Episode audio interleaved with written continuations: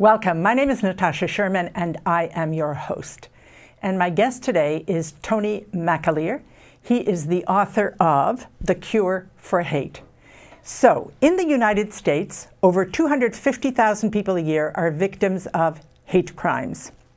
And between 2008 and 2017, 71% of extremist related fatalities in this country were committed by members of the far right or white supremacist movement.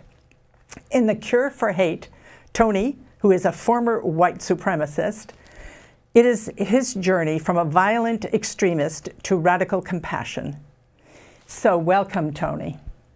Thank you for having me. I know we talked a couple of years ago and we talked about your story, but now you have a book. So, tell me just a little, for those people who know nothing about you, tell me a little bit, a short synopsis of your journey into being a white Aryan supremacist, running a hate line, to transforming into the cure for hate. Right, right. And so I came from uh, a middle class, affluent uh, background. My father was a psychiatrist. I suppose I can blame it on that. Um, but I was, if, I, if, you think back to who you were at the age of four, I was this bright, curious, mm. um, mischievous, open to the world, sensitive. Um, and we're the, that's who we come into the world to be and then life happens to us and we we lose a lot of that it becomes hidden suppressed and and and such and um, I walked in on my father when I was 10 with another woman and that really rocked my world. And I went from an AAB student to a CD student, and the private Catholic school I went to, uh, together with my parents, decided they'd try and beat the grades back into me. And um, that sort of led me on a downward spiral of anger, of confusion, of uh, you know, searching for identity, you know, to understand my my place in the world. That created the vulnerabilities which which um, uh, which drew me into the the white supremacist movement. Sure. I don't I don't blame anything I did on my childhood. I just want to be really clear about that. Everything I did, I chose to do, um, and what I share in the book is. Um, what the payoffs from those choices were. Human beings don't do anything for a reason, and it's it's what I got from making those choices that to help understand the lens through which I made those choices is why I wrote the book. I think that's really important, and uh, you know, I, I, as you were talking, one of the things that questions that came up. So here you are, a sensitive kid, bright-eyed, bushy-tailed, like like we all come into the world, you know, open, excited, and things happen and life happens, and uh, for some it's worse than others, for some it's better. But so at 10, you find your father with another woman, and then, uh, I mean, that would send anybody reeling. And clearly, you didn't know what to do with that information, or, you know, besides being in shock. Is there anything that could have happened at that time that you think might have made it less traumatic? Like, would you have wanted your father to say or do something, or any conversation you would have liked to have had? I'm I'm not I'm not sure. I'd have to give that a lot of thought. I mean, it's it just because it really rocked my world and I felt betrayed. My world turned upside down, and and I I developed a mistrust for all the authority um, yeah. figures in my life, and I I began become very very rebellious and and yeah. um, and you know I am not. Get, I could get that whole the word mistrust. So because especially as children, an adult, our most compelling adult in our lives, what occurs like betrays us. So we then extrapolate that none of the adults can be trusted. Like the world is not a trustworthy place. So you look elsewhere. And um, I think uh, you, one of the lines is somebody asked me once, How did you lose your humanity? I didn't lose it, I replied. I traded it for acceptance and approval until there was nothing left. So let's talk a little bit about that because you were looking for identity. You were looking for some place that would give you a sense of belonging, acceptance. Um, and, and again, you could get the rebellion against authority, so it makes sense that it would come from people more in your age group, perhaps. Mm-hmm. Yeah, and I, I mean, there's there's um, masculinity tied into that. Sure. And, and um, when we when we don't have someone to teach us how to be adult men, you know, we we it's defined amongst our peers, and that can go horribly wrong. But you know, for me, you know, the other there was the the anger and the mistrust at at authority figures, and then there was the effect that the violence from the teachers at school had upon me, mm. and and when I came across skinheads the first time, I was in in awe of them, and, and because they, they, had the one thing I didn't. I was a soft kid growing up, um, but they had toughness, and that was the one thing that could have made me feel safe in that office over and over and over again. Because I saw the tough kids go in the office, and they came out with a smile on my face. I came out of you know a blubbering, whimpering, yeah.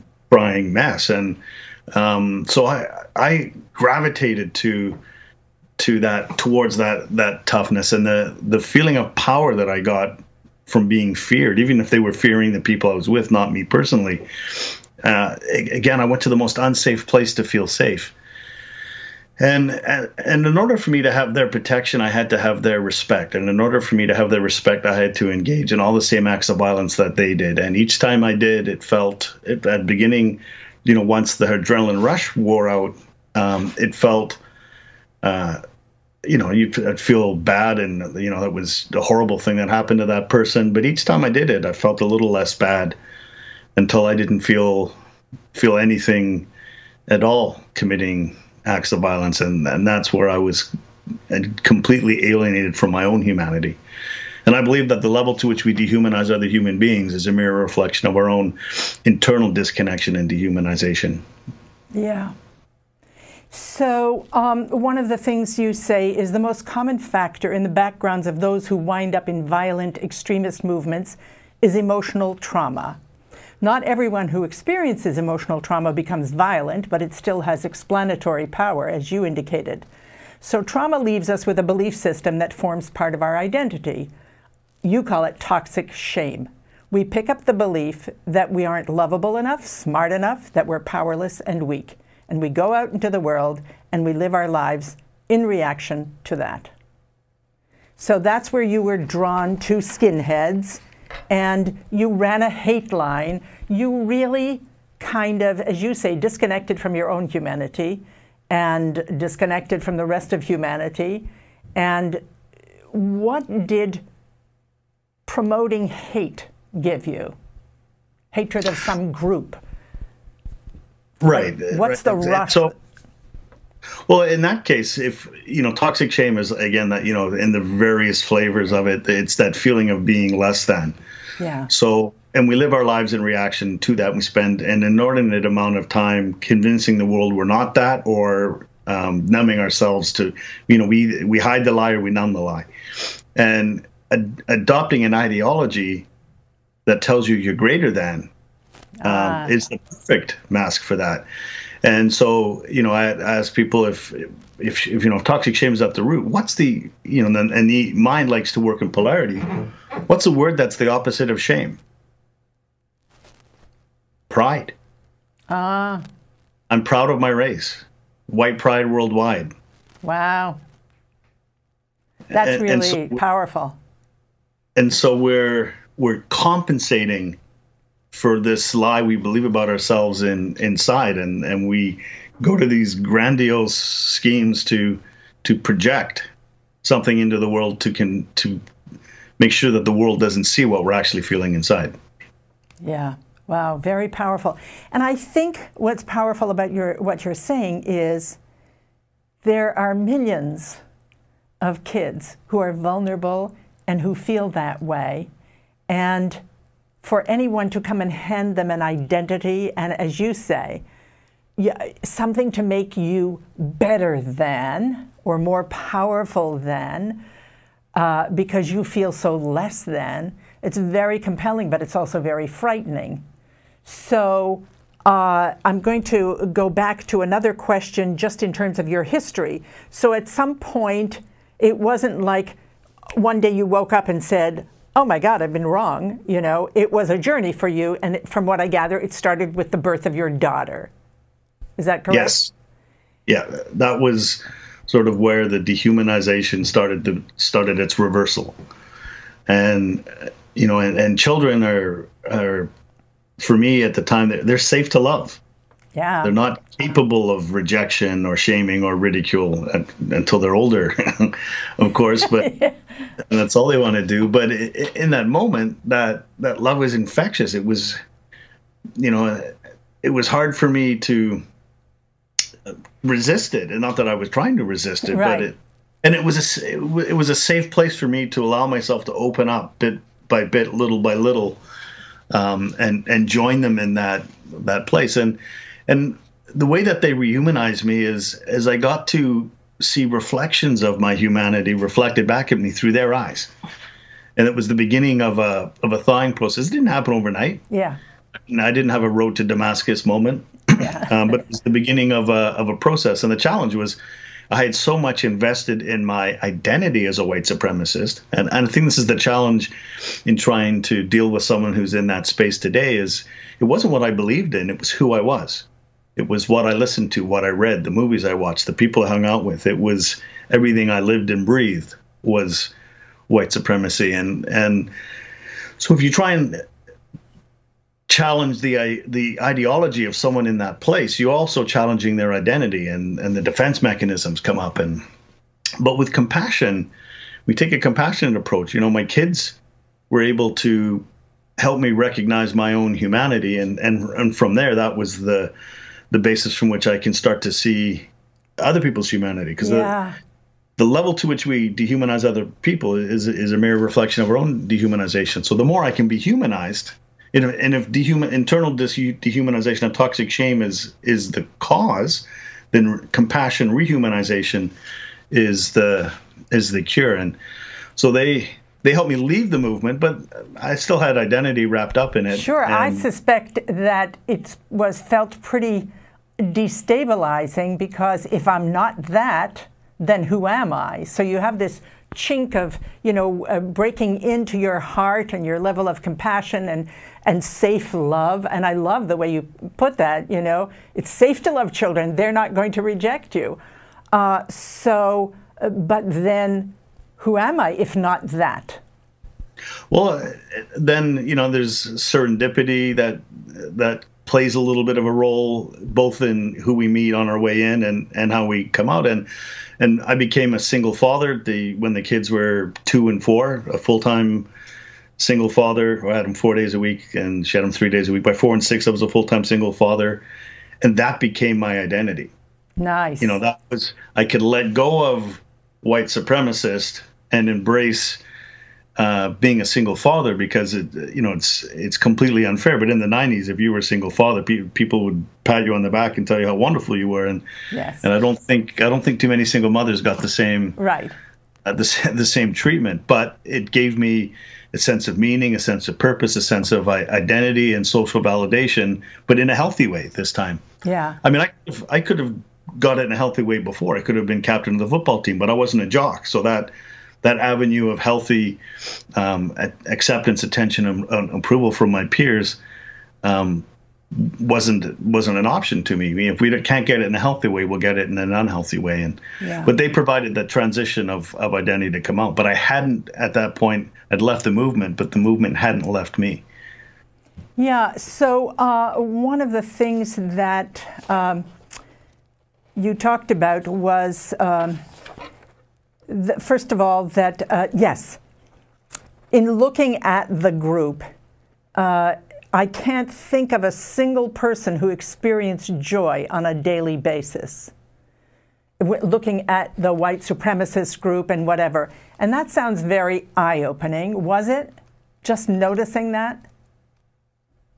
Yeah, I mean, you don't notice it when you're in the middle of it, you're right. because you're not feeling joy either. Like you just, yes, yes. You can recognize it when you start. Hey, I, I'm feeling these great things are going on in my life, and when I look back at where I was, nobody was feeling that. And it's not until we're out of it and we can start to feel those things that we can recognize their presence or absence and in, in other people. But it takes an awful lot of energy to be that angry all the time, and you're surrounded by angry people, reading angry books and listening to angry music um, I know that it's nobody had a healthy relationship. The the relationship dysfunction and and domestic abuse that was going on was was rampant, and you can't have a um, healthy relationship with another human being unless you can have a healthy relationship with yourself. And and nobody there had that healthy relationship with yourself. So it was this bubbling sea of dysfunction that churns through people the the lifespan of people in this movement is not a not a huge you you get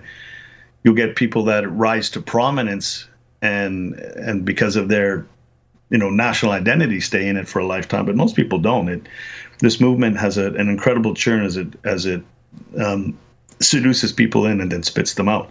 Yeah. So uh, you uh, started, uh, you went into therapy, and that definitely altered your life.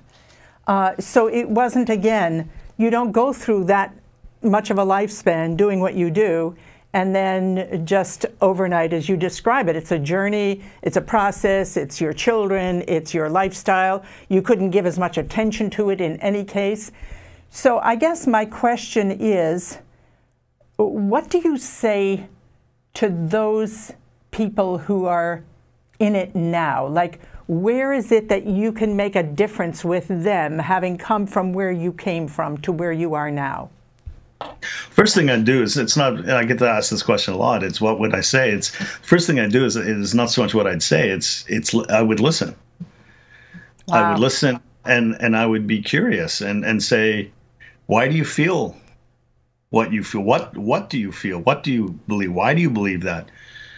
And, and really, when you give people an opportunity to be vulnerable with you in a space without judgment, um, that's when that's when the walls come down, and and that's when um, vulnerability and healing can can happen, and that's where shame gets gets washed away, to paraphrase Brene Brown, who I'm a big fan of. Yeah. Um, so it's it's about listening, and it doesn't mean by listening I don't uh, agree with what they say. I don't support what they say, but I can listen to what they say to to try and understand where it is they're they're coming from, and you know you can ask, you know, how's it, how's your life working out for you? How's you know, yeah. are, you, are you happy? Like, is is this where you want to be? And and you know we it's it's about inviting that vulnerability. Wow. Um, that draws the people out of their mind where all the defense mechanisms are. You know, it's interesting as you talk because certainly in a therapeutic environment that happens, but I really get how it could happen just in a one on one conversation. The profound impact of being heard without judgment, just being given the significance of listening and, and being free to give your answer. And years ago, I read this quote, and I probably have shared it somewhere else, is um, the experience of being heard is so close to the experience of being loved that sometimes the two are indiscernible b- between one another. And, and as you talk, I really get that, that if you sat down with someone and just ask those kinds of questions and not try to proselytize, judge, whatever, but actually it might open a door. So, what kind of work do you do in this group, uh, Life After Hate?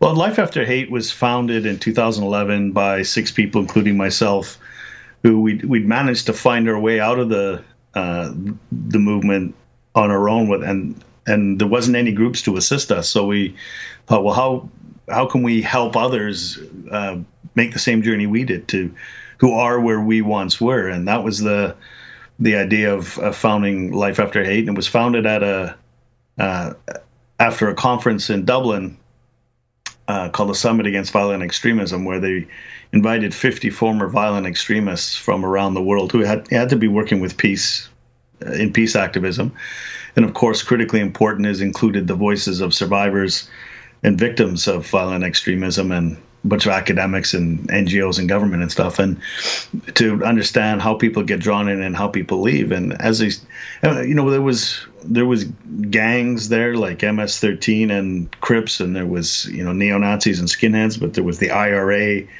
and the Protestant nemesis, the Ulster Volunteer Force. There was a former president of Colombia and a commander from FARC, the Colombian uh, rebel group, and there was Mujahideen, Red Brigade, Baader Meinhof, Al Shabaab. I mean, you you name it, it covered the gamut.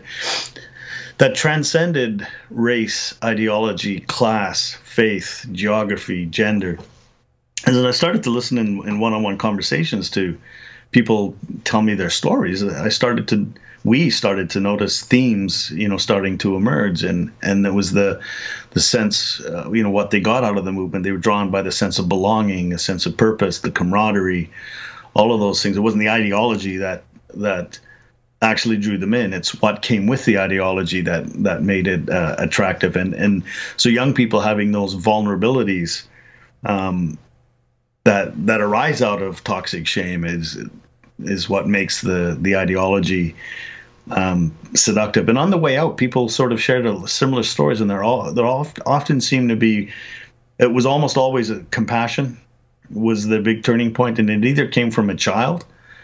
Uh, and anecdotally, I'm going to say the majority of stories I heard were were female child, and um, receiving compassion from someone who they didn't feel they deserved it from was an incre- incredibly powerful um, experience. And I was an exper- I, I experienced both of those things um, in my recovery from from my disconnection and dehumanization. And so we we started off with the best of intentions and the lint in our pockets and set out to sort of make a difference. And um, I've since over over this last little while um, moved on from Life After Hate, but they do incredible work. I think since Charlottesville, they've they've helped uh, several hundred people, half of them families, half of them individuals struggling to deal with themselves or a loved one that's caught up in this um, yeah. this dark dark cycle and so do, I'm uh, going to interrupt you here in the uh, because I, I think that's highly significant. I want to ask you two more questions before we run out of time. Uh, so one of them is why the book? What's the main message? Because I read it and I think it's very powerful. I think it's very uh, effective uh, and thought provoking, and you know, can uh, you can use it as a guide. What is it that you want people to get by reading the well, book? Most of the other books written by formers, you know, former extremists that really the whole book is most of the book is their time in the movement. I think I kind of get out of the movement at about the halfway point, and really it's it's to understand the, the the journey back. I have over a thousand hours of one-on-one and, and group counseling that are giving me the insights to truly understand how it was that I got drawn in and what it was that that helped me emerge. And so it's it really is a book of of hope and the the core idea um, is is radical compassion, and radical compassion. Um, if shame is is the and hate is the problem, compassion is the cure, and the rehumanization is the cure. And so, radical compassion has three components. Number one is our practice of compassion um, must take us outside our comfort zone. Uh, with the problem with polarization in this society, it's not going to be fixed from inside our comfort zones. We have to be prepared to go outside of our comfort zone. Number two, there's a social activism component. Component, and if compassion is you know taking action to alleviate the suffering of another, we also have a social activism component which wants to change the environment that gives rise to or creates the suffering in the in the first place. And the third one, and I think it's the the, the most important one, and it's the most courageous thing a human being can do. If we want to give compassion to others, we have to mine it from within ourselves, and that's the the hardest part and the most courageous thing a human can do is to go and look at their flaws and their wounds and the, the things about themselves that they don't like and learn to accept those things and have compassion for who we are. And when we when we do that journey inward to develop self-compassion, it was one of the hardest things I ever had to do because I didn't feel I deserved forgiveness or compassion of myself. But having got there, it's exponentially increased my ability to have compassion and to serve serve others. And once I realized it wasn't about me, it was about you know, the more I have compassion, forgiveness for myself, the more I diminish my capacity to do harm in the world. once I realized it was for the people around me that I needed to do it, that was sort of the real game changer. And in this uh, society where there's increasing dehumanization on, on, both ends of the political spectrum, and the middle is evaporating, I think the the middle and, and the middle doesn't mean neutral. Um, but the, the, middle and the average everyday person has a role to play in this, and we have to inspire through our actions who we are in every moment of every day to inspire people to a different choice of action. And we have a choice in this in this world. We operate either from love or from fear, and we and we get to choose. And and we need to become aware of that choice and inspire others to operate from love. That's so great.